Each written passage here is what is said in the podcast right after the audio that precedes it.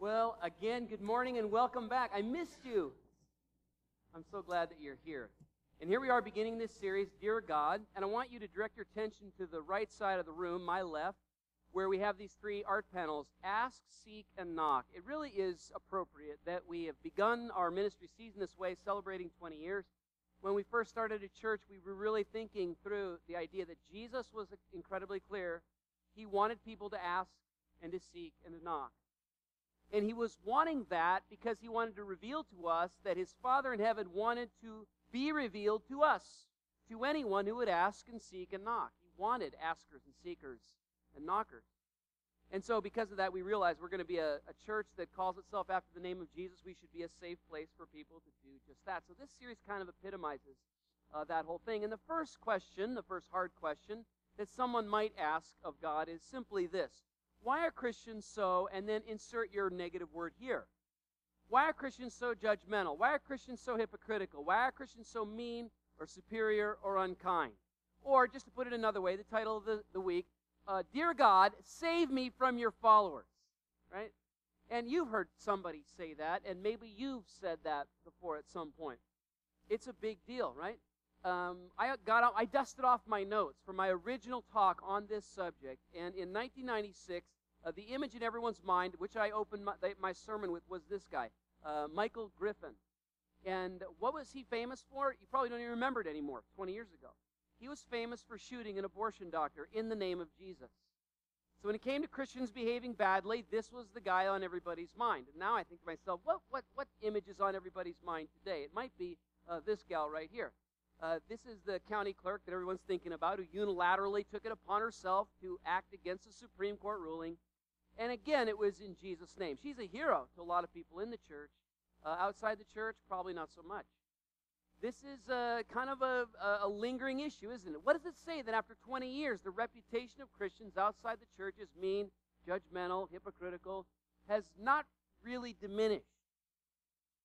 Now let's just sort of uh, you know poll it and ask what the damage has been, uh, what the damage is done by people who uh, do bad things in the name of Jesus. How many of you could say this morning that you've had a negative experience with either Christian or churches and it deeply affected you in your spiritual journey at some point in time? Like most of the people in this room, if not all. It's a big deal, right? This is a big deal. So in the church, we shouldn't minimize the damage done uh, to people by other people acting in Jesus' name. But beyond like a mere apology, and you know, the Catholic Church has offered some apologies for some particular things, um, how should the church respond? Well, today, here's what I want us to do I want us to go back to the Bible, because there in the scripture, in the middle of the first century, when the teachings of Jesus were being collated by the apostles of Jesus, uh, we realize that this idea of Christians behaving badly was already a thing.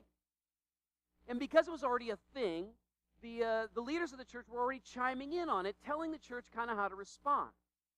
And so um, here's what I want us to begin with. Here's Peter, the guy who walked and talked with Jesus for three years, and he writes a letter to a church. And he says, at the end of the letter, near the end of the letter, he says, summing up, be agreeable, be sympathetic, be loving, be compassionate, be humble. That goes for all of you, no exceptions. No retaliation, no sharp tongued sarcasm. Instead, bless. That's your job to bless. You're, uh, you'll be a blessing, and you'll also get a blessing. Uh, and by the way, when I put MSG on that, just for those of you, that doesn't mean the um, the preservatives in the scripture. Right? That's that's a that's a translation. Okay, so it's the message translation. Now, now when you when you hear that, that's a summary from an apostle of Jesus of what it means to live the way Jesus called us to live. That's what that is. And when you look at that, you realize that not all Christians uh, live like right? But what if we did? What if every Christian lived like this? Loving each other like brothers and sisters, having compassion on others, being humble, never paying back evil, but being a blessing. Um, we'd probably never hear anybody say, Dear Jesus, save me from somebody who lives like that. We'd probably never hear that, would we? Uh, and yet, here's the surprising thing. We're going to keep reading in this passage, the very next verse, because Peter will tell us next that um, this is how Christians should all live, and yet it's not an ironclad guarantee that they will escape criticism if they live this way. If everybody who called Jesus their Lord lived like this, that is not a guarantee that everyone will think you're just swimming in awesome sauce. Here's the very next thing that Peter writes. Now, who will want to harm you if you're eager to do good? Makes sense? But even if you do suffer for doing what is right, God will reward you for it, so don't worry or be afraid of their threats. Now, I want you to notice the dichotomy. Did you catch it? Very serious dichotomy here. At first, he's like, look, if you live like Jesus, the way I just told you to live in the prior verses, uh, I'm telling you that mostly people are going to think that you're okay. Who would want to resist that? Who would want to harm you if you do awesome stuff like that? No one's uh, going to call you a hypocrite or think that Christianity is false if it turns out people who live this beautiful way compassionately, humbly, not retaliatory, being a blessing, and all that kind of stuff, right? And yet, he catches himself right after he says that. Next verse. But even if you do suffer for doing that stuff, God will reward you. So, as much as living like Jesus should eliminate all charges of hypocrisy and accusations of meanness and judgmentalism and all that stuff, it will never eliminate all such charges, so says Peter. So then look at what he says next. Remember, verse 17, it is better to suffer for doing good, if that's what God wants, than to suffer for doing wrong. It's like you've got these two options in front of you, and it's not whether you suffer or not. If you live Jesus' way, you're going to suffer sometimes directly for it. If you don't live Jesus' way, you're going to suffer. It's pretty much a guarantee because you're going to live like a jerk. So, so you've got these two options, right? You're going to suffer, and Peter, uh, Peter's really clear. And just you know which one to choose there, right? Choose the suffering for doing the right stuff instead of for the wrong stuff, which some Christians do. They suffer because they've done something wrong, because they've lived wrongly. They've lived outside of Jesus' way. Okay, so there it is. That seems really pretty simple, doesn't it? Very profound. And that's why the rest of our time this morning, I, I want to draw out the subtle wisdom in these verses. See, when Christians behave badly, we have an emotional reaction to that. That, that becomes very emotional. That doesn't come from a rational place, not always, right? We just know that some Bible thumper said something bad to your kid at school someday, and now all Christians are bad, and Christianity is clearly false. Okay? So before you jump to that emotional conclusion, Peter is asking you to think subtly about this. And when you begin to think subtly about things, you begin to use your mind, and then you start defining things instead of just jumping to conclusions. So let's do that. Let's define three things when it comes to Christians behaving badly. Number one, let's define bad behavior. That's the first thing we should do, right? Well, what, what actually constitutes bad behavior that should be rightly censored or criticized? Now, notice that just because someone who's not part of the church might call you a know nothing, uneducated, homophobic, judgmental, joyless prig, and that's the word with the G at the end, okay? Uh, just because they might accuse you of that doesn't mean necessarily that you did anything wrong. Just because you're accused of it doesn't mean you did anything wrong, right? See, the follower of Jesus, she doesn't define her behaviors by what her neighbor thinks is cool, uh, whether her neighbor thinks she's awesome, lovely, cool, hip, and kind. No, no, no. She's defining good behavior by Jesus. She's defining good behavior by his teachings, his life, his example.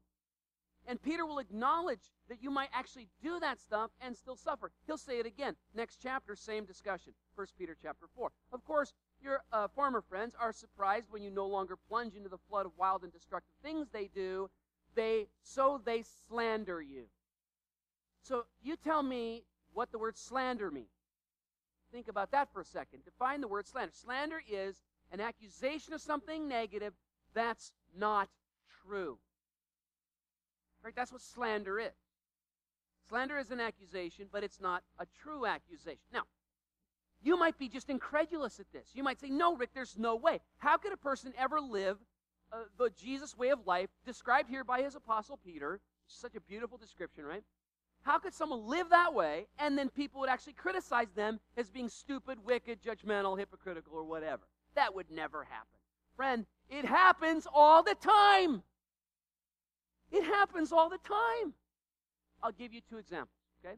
One is a fictional example, and another is non fictional. Anyone know who this is? right? So give me the name. Who's the, na- the name of the guy? Ned Flanders from The Simpsons, right? And Ned is explicitly known as an evangelical Christian. And he's Matt Groening's way of poking fun at the church every week on The Simpsons episode, right?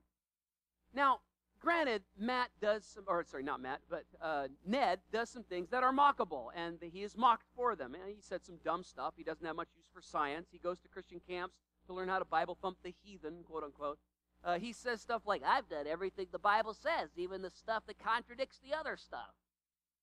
Okay, so that's kind of dumb. That's mockable. He also, uh, a self appointed watchdog of the horror of free expression. Okay, so he said some mockable stuff. And yet, look at his life. On the show, his sons Rod and Todd love and respect him. His home, unlike The Simpsons, is a happy one. He's a devoted husband with a great marriage uh, until they killed off his wife in the weirdest way. Uh, Ned really believes in a real God. He's sincere. I mean, he's not faking it. Ned is also deeply immersed in good works. Listen to this beginning with the random donation of one kidney and one lung. Can you donate a lung and still live? But he did that just out of the goodness of his heart. Ned volunteers at a foster home, hospital, soup kitchens, and a homeless shelter. He ties to his church and two or three others just to be safe. Okily dokily. He's guileless. He's pure in heart. He loves his enemies and he turns the other cheek. Just ask Homer. He attributes his youthful appearance at 60 to the three C's clean living, chewing thoroughly, and a daily dose of vitamin church. Okily dokily. I mean, so there he is, right? There's Ned Flanders. Now, how does Homer feel about a guy like that? Well, you know, if you watched the show. You know, if you're living under a rock for the past 25 years, you may not know this. But Homer doesn't think much of Ned at all. Here are the things. He calls him a goody two shoes. He calls him a loser. He calls him a judgmental prude. If Homer were here today, he might say, Dear Jesus, save me from your followers like Ned Flanders. Well, wait a minute. I mean, Ned, he's he's all right, isn't he? There was a Christianity Today article about 10 years back that said, Three cheers for Ned Flanders. Because some of these things that I just read for you this morning. So when you hear another story of a Christian behaving badly, first we need to define bad behavior. See, sometimes, Peter says, if you live Jesus' way, mostly people will think thumbs up. Sometimes they're going to slander you. And that will happen. Now you say, oh, Rick, okay, nice example, but that's total fiction. If Christians really lived Jesus' way, described by Peter in this beautiful verse in 1 Peter chapter 3, they would never get so much ugly press as being judgmental and closed-minded and unloving. Maybe so. But are you 100% sure about that in all cases? Name the most moral person you can think of in recent history. And if I ask you that question, in your mind pops probably an image of Mother Teresa of Calcutta. That's almost everybody's answer, the most moral person that you can think of. But maybe you weren't aware that there's been a steady stream of Teresa debunkers around the internet set on upending your high opinion of her. Did you know that? It's been led, the charge has been led by a famous and notorious atheist, the late Christopher Hitchens. And here's what he said about Teresa. Fair warning, it's very crass. He said, and I quote, While I most certainly disagree with Mother Teresa's despicable, hypocritical, and morally bankrupt worldview, the real reason I titled my book about her The Missionary Position is that I would dearly have loved to shag the wimple right off her head. Yeah, whoa, that is really crass stuff right there. Now, you could go ahead and look at his arguments, which I don't think hold water at all, but despite his arguments and his crassness about her, this is undeniable about Mother Teresa. She was a woman who held dying people, the untouchables of Calcutta, the terminally ill, those who refused medical treatment, kicked into the dirty alleys of one of the dirtiest cities in the world. She was a woman who watched them by the thousands expire in her arms as she ministered to their physical and spiritual needs. This was a woman who inspired literally thousands of people from around the world to engage in the same sort of compassionate work and she for 60 years joined the poor as a volunteer to give up all the stuff she could have had being born in the rich West. That's the fact. All that living for Jesus and all that living like Jesus did not protect her from a guy like Hitchens saying that she was, quote, morally bankrupt. So, friends, if someone can seriously say, Dear Jesus, save me from your followers, like Mother Teresa, then where's the problem? You know, is the problem with the Christ follower, or is it the one who slanders So we need to define bad behavior. And friend, listen, you might be here and you've just thought this is a cool thing to jump into because um, you're kind of coming from an outside the church perspective, and, and you've got your own uh, bad impressions of Christians, and I've got some of my own. But maybe this is a good moment for us to recalibrate our own moral compass before we lay a slanderous accusation. Now, maybe you're someone on the inside of that Christian fence. And, and look at you. You are someone who has wanted to walk in mercy. You really did. I mean, you wanted to walk compassionately. You can even cite examples where you befriended people who aren't like you. They have different religion, they have a worldview, they have different politics than you, and you've accepted them into your friendship circle, and you've accepted them as image bearers of a living God, and your religion, Christianity, told you that you've never locked eyes with another human being that doesn't matter infinitely to God, so you love them no matter what, and you believe you, you live that out fallibly, but you live that out.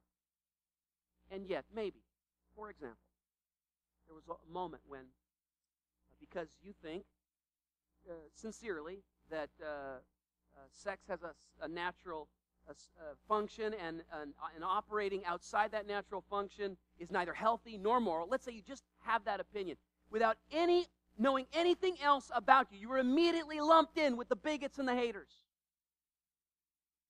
Well, friend, uh, if that is your experience, listen to Peter. What does he say? He says, That's going to happen. It's going to happen. You're going to live Jesus' way, and you're going to be lumped in with the bigots and the haters. It's called slander. Because it's a negative accusation and it's not true. And so, friends, um, still, the question is whether you'll live that way. And Peter is adamant about this, right? Even if that comes to you, he says, choose the suffering for doing what is right. All right, here's the second thing we need to define. Define who is a Christian. Think about this for a second. The thing about Christianity is it's really a straightforward process, you know, trying you're, going to become one. You confess Jesus Christ as Savior and Lord in faith. You believe He was who He said He was. You learn the doctrines of the church. You receive Christ and get baptized in His name. And so, voila, you're a Christian, right? Well, probably. I mean, I'll treat you like one for sure. I'll treat you like a brother or sister, but here's a fact you may not be one. Right? I mean, you go through that whole thing and you may not be one. See, Christianity is beyond just uh, the recitation of creeds, Christianity, uh, becoming a Christian is a mysterious thing. Jesus defines it in John chapter 3 as a, as a movement of the Holy Spirit, and therefore it's invisible and it's powerful and it's supernatural, and it takes place on the inside. That's why I can't see it, and I can't judge it with 100% certainty in your life. I can't. God can. Because it's invisible, Nobody can know with kind of a 100% certainty uh, whether it's happened or not in another person's life. Uh, you can say Jesus Lord, and I'll believe you. And I'll treat you like a Christian, but maybe you're not one. Not really. And if that's the case, then that means we've opened up a category of someone who can confess Christ, claim to be in the Christian camp, and not really be in it. Now, is that legitimate? Is that a legitimate way to look at, at people? It is. Jesus said this in Matthew chapter 7, 21. Not everyone who says to me, Lord, Lord, will enter the kingdom of heaven, but only the one who does the will of my Father in heaven. So it, it could be that the person who calls Jesus Lord, but they don't get it. And the proof, quite literally, Jesus says, is in the pudding. And he'll later say this about five or six different ways. He'll talk about trees and fruit and whether the fruit matches what the tree is labeled and all that kind of stuff. So maybe in the case of somebody who is judgmental or hypocritical and mean spirited, maybe all that that means is that they do not have the Spirit of God living in them. Maybe their lifestyle, which is contrary to Peter's call to be, what was it? Be agreeable, be sympathetic, be loving, be compassionate, be humble, be non retaliatory, and be a blessing. Maybe the lack of those character qualities in their life means they're not Christian, even if they claim uh, I responded to an editorial one time uh, from Western Washington University, and I, I, don't know why I read their newspaper, but I was reading in the editorial section, someone read this, wrote this. Christians have been behind every regression in knowledge in Western civilization. They encourage hatred of unbelievers, discrimination against minorities, and rebellion against the government.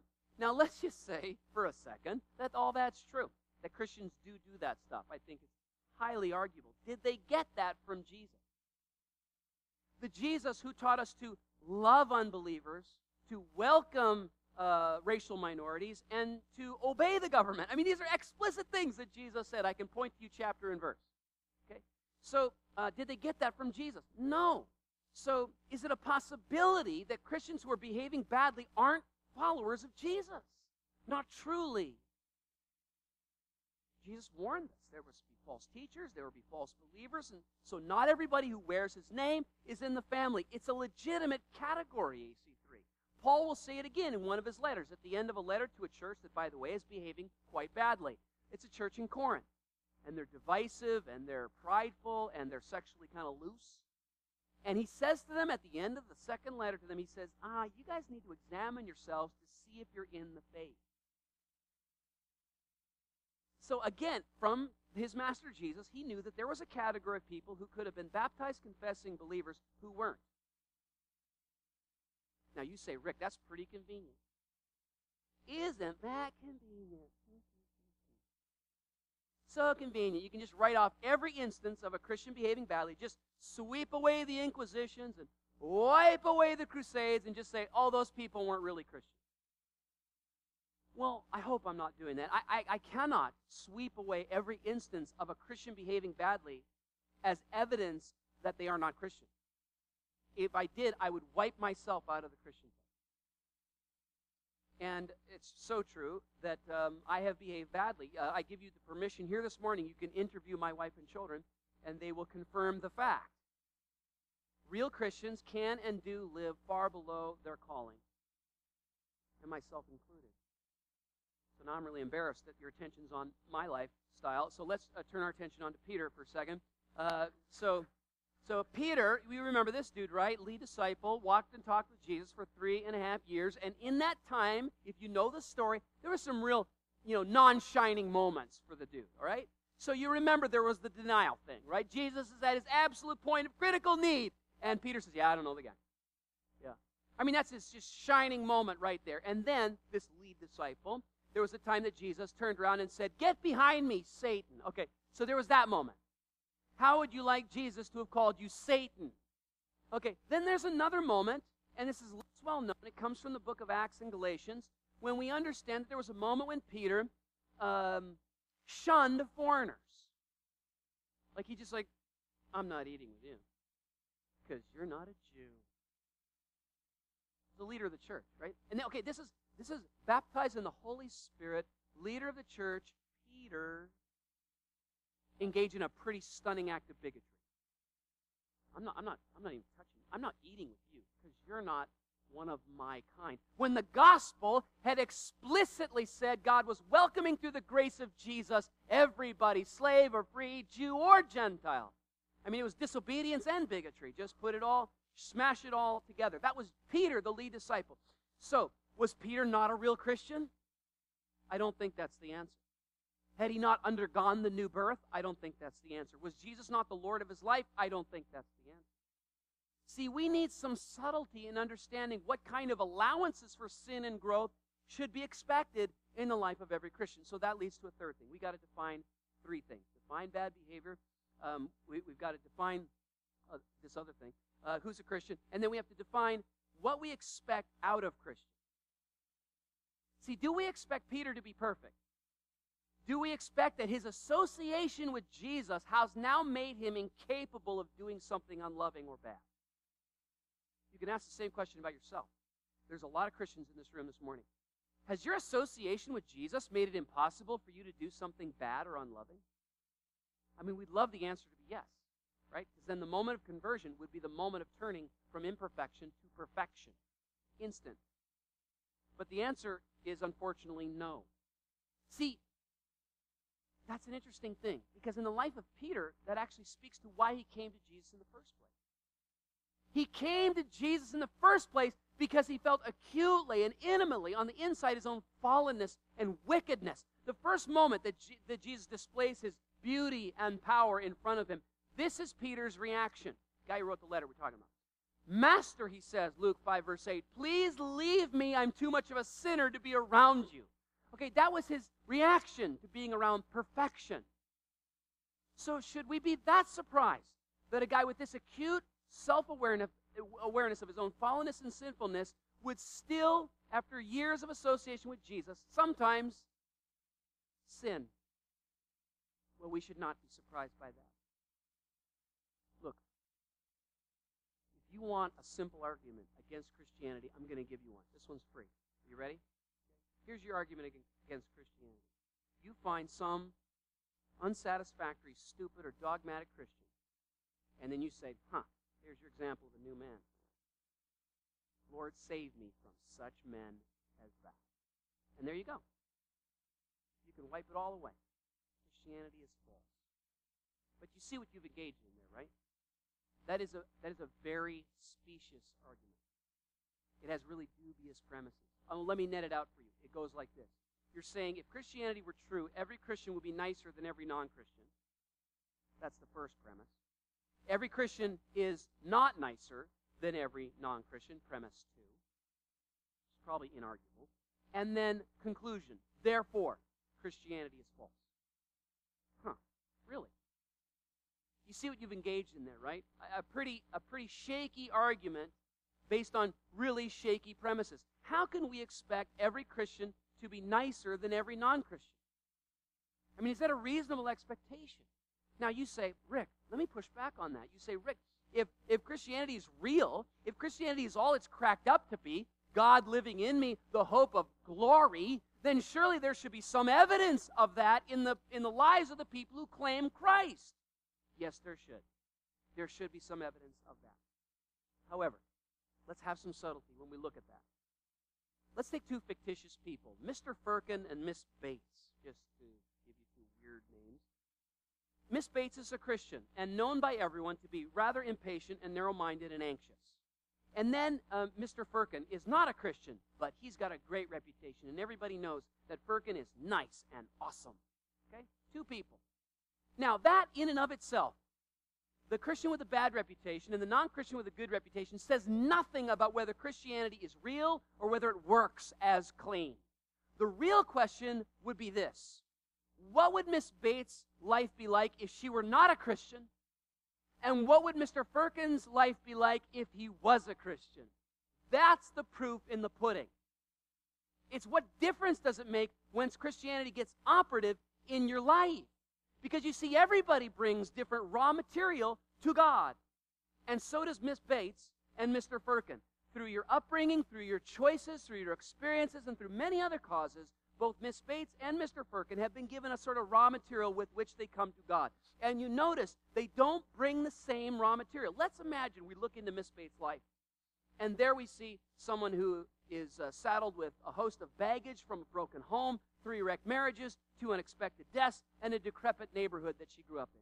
Meanwhile, we look at Mr. Firkin and we say, I grew up in a stable home, relative affluence, in a, in a nice, stable societal structure, had a great education, and he's really smart. Okay, so that's what we got now. We got these two people as objectively measured in their starting points. Now, God, meanwhile, wants to take both of these people and turn them into restored, new children, fully alive humans who look and act like Himself. And He wants to do that with both these people. But because of their different starting points, Firkin looks better before even starting the process than Bates does while she's in the middle of the transformation process. And that's just to be expected. They had different starting points. So if you're not very agreeable, sympathetic, or kind, that is where Jesus will start. And if you're not very loving or compassionate that's where Jesus will start. C.S. Lewis, famous Christian writer of the last century, one time had a mutual friend with another person who was known as a Christian but also engaged in some pretty terrible uh, early bad habit and, and some bad character traits. And this was mentioned by their mutual friend uh, who was complaining about this Christian. And Lewis said, You should have seen him before he became a Christian. In other words, God had, was already engaged in a grand restoration project. And if you could see the, the starting point, you would see that there was real power in operation in that person's life. Now, on the subject of expectations, let's add this one thing more. Christianity is a religion uh, that attracts the, the needy, the destitute. Think about this. Christianity is a religion of redemption. It has good news of which the first entry requirement is an acknowledgement of your poverty of spirit. That's the first entry requirement. So there's a lot of smart, put together, and gifted folks, like all my atheist friends, who refuse to meet the first boundary condition, in part because they're so self contained, they're so self reliant, they're so self assured. They are, quote, good people. There's no question. So their felt need for a religion of rescue is low. That makes sense. And maybe, God willing, they will come to a point of their need, but right now, being high performers, they don't so that's why from the beginning, Christianity has always attracted the simple, the humble, the broken, the wounded, the desperate, and the poor. And so is it any wonder that its members are, like Peter, sometimes more likely to start as very poor reflections of Jesus. They came to him precisely because they were least like him. Let me say it again. Many Christians have come to him precisely because they were least and they knew they needed rescue. So this brings us to a conclusion. You can trust this, friend, that God will start with you right where you're at. And so I've got two questions. We might ask, how can Christians, how can we who claim the name of Jesus be more like Peter said we should all be agreeable, sympathetic, loving, compassionate, humble, non retaliatory, and a blessing well, brothers and sisters, let us live up to what we have already attained. Because I think then the world will look in with more favor. But be warned, Peter says, you may still suffer slander, and people will still call you bad names. And then, second question is this a hypocrite is one who doesn't live out what they know to be right, right? And then last time I looked, that includes all of us. And if that's true, if that's really true, then there's room inside this gracious space for every hypocrite including me, including you. And so may this whole thing chase us to God's grace. God's grace for pardon for the times when we don't live up to what we're supposed to live as Christians, and God's grace to live out lives of love in a dark and broken world. Let me pray for you. God, I ask now for the um, for your Holy Spirit to uh, bathe this room with your kind of loving conviction that draws us to self awareness that we didn't have before we came in the room, and thus we realize it's you and not us. And so may we be those convicted that sometimes we've perhaps been very judgmental of judgmental people, and that puts us right in the same camp. And so we run to you for grace, and then may you, by your Holy Spirit, change us to be more like Jesus in a world that needs him so desperately.